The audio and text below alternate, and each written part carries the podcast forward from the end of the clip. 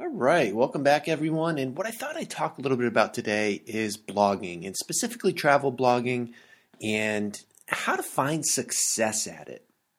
So let's face it, travel bloggers are a dime a dozen. There are thousands of people out there that, have a vision, have a dream to sort of live a lifestyle where they are supporting themselves by way of their content that they're putting out there on their travel blogs. And let's admit, it is an incredibly tough nut to crack. It's so difficult, especially in today's environment with so many people out there, to really find your niche and ultimately find success. So what I want to talk a little bit about today is defining your goals, and specifically what I think, and this is sort of a realization that came to me late in my blogging endeavors, is defining a product. So let's think about that for a second. When we're doing our blogging, we have the goal of making money, right? I mean, that's the blunt way of just putting it out there. We want to have success by way of having an income stream coming in from the content that we're putting out there. Now, one thing that no one ever told me, and I wish someone would have told me this, when I first got started, is defining a product. So and think about this and take some time to really listen to the words I'm about to say. Every business needs a product, right? Every business needs a product that's valuable to a customer base, and you need a way to deliver your product and receive payment. So think about that. When we do our blogging, a lot of times it becomes a narcissistic affair.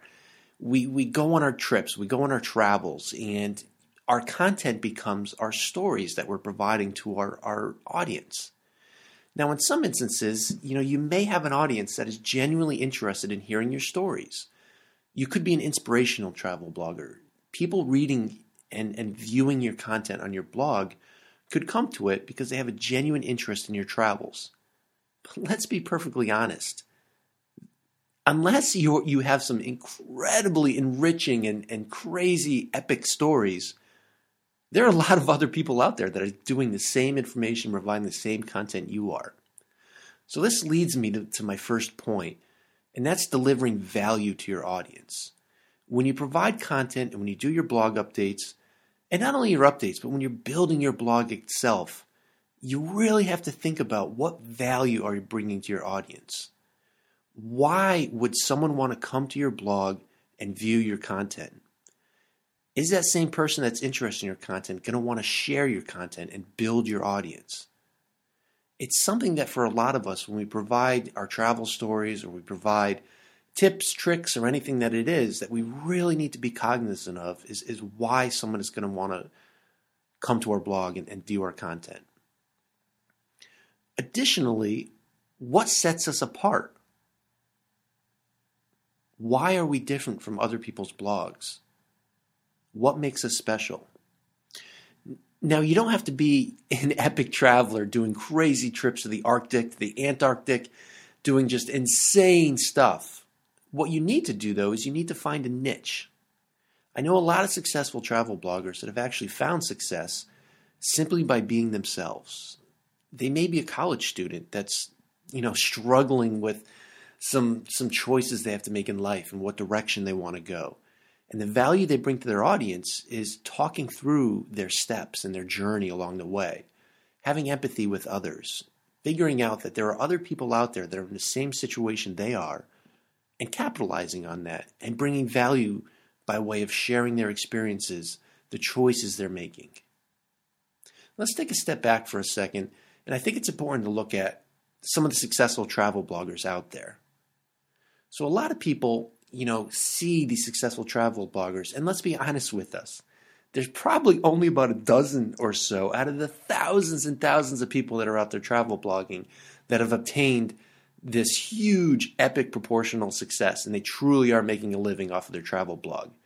But when you look at them, and there's no fault in trying to follow them, I think it's smart, to look at other success and emulate it and do what they're doing. But I caution people because a lot of times you don't want to follow exactly in their footsteps. They put out a product out there that people are already following, and that's their niche. That's the value that they're bringing to them.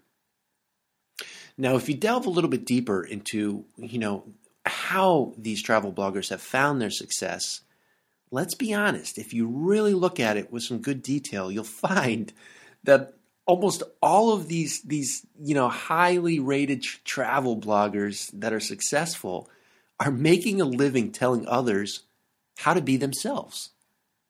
Look at it. Let's do a case study. Let's look at Nomadic Matt. Matt found, his success. He was an early adapter into the travel blogging universe. And he wrote a best-selling book that was actually on the New York Times bestseller list about value, about discounts, being able to travel the world, sort of live the lifestyle. And that book allowed him to launch him into his next endeavor. And if you look at how he's currently making money, it's very interesting. He's selling courses and he's telling people how to be successful travel bloggers. In a sense, it truly is brilliant when you think about it. His value is capitalizing on his success and the desire of others to emulate that success. And he's making money currently by teaching people how to follow in his footsteps. So I tell this story because it's an interesting way and hopefully it gets your brain thinking about different ways to bring value to your audience. Now, certainly you're not going to exactly follow in the footsteps of him, but you're going to want to emulate that same strategy and figure out how you can bring that value to your audience and have people wanting to come to you. Now, the next step of that, and I alluded to this in sort of the beginning part of this discussion with you all, is defining your product. So in this case, Nomadic Matt's product is his courses that he's selling. It's a physical product, all right? Now, what he's using to build that physical knowledge is he's turning his knowledge into the product. And that's certainly something that everyone can do. You can write an ebook. You can do your own e-course. And one thing that I like to say, and this is something that I found personally, is that you don't have to keep your knowledge within the travel industry if you're a travel blogger, okay? So what I mean by that is one of my most profitable endeavors is taking the knowledge that I had from my old corporate job. And of course, the whole reason I started blogging is I wanted to get out of the corporate world. I'd been there. I'd worked in a cubicle. I've done the 9-to-5, and I did it for a lot of years. But I did it in an industry, in the clinical research industry of all things, completely unrelated to travel. And I built up a lot of knowledge in that. So long story short, I have a series of e-courses that I sell and I market to the clinical research industry. And that brings in a pretty decent income for me. So what I'm doing is I'm turning my knowledge that I already had in a completely unrelated field to something that I wanted to do, and that's the travel industry. And it's a sustainable income for me. I receive and I sell courses on a daily basis, and selling those courses allows me to pursue the endeavors that I really wish to pursue, and that's travel, and that's travel blogging. Now, it could be other things as well too. You can have an Etsy store. You could be an artist. The bottom line is what I'm trying to get at here in this talk is defining a product that brings you in income. You need to be able to sell something. Again, you have to treat your endeavor like a business. And like I mentioned previously, every business needs a product. And once you figure that out and really sit down, and what I recommend people doing is sit down with a piece of paper and just write down, your elevator pitch. A lot of marketing people have what they call an elevator pitch, and that is having a clearly defined strategy and product that you're putting out there. So think about it. What do you do? How do you help people do something? What is your product? And write that down. Now, once you figure that out, what you can do is all your other strategies and that you're going about when you're doing your blogging is going to play into the promotion and ultimately the selling of your product. And there's tons of ways to do this. Everyone talks about building a list and having an engaged customer base. You need to make sure that they're trusted. And I could do a whole nother talk on all of that, the marketing side of it. But for the purposes of today, I just wanted to get everyone thinking about defining a product and selling something and not just treating your endeavor as a blind exercise that you're going through, putting content out there, hoping that something is going to happen and magically money is going to start flowing into your account. That's not how it works. you have to stop thinking about it like a hobby if you're serious about making money with your blogging endeavors, and you have to treat it like a business. And that could be incredibly difficult.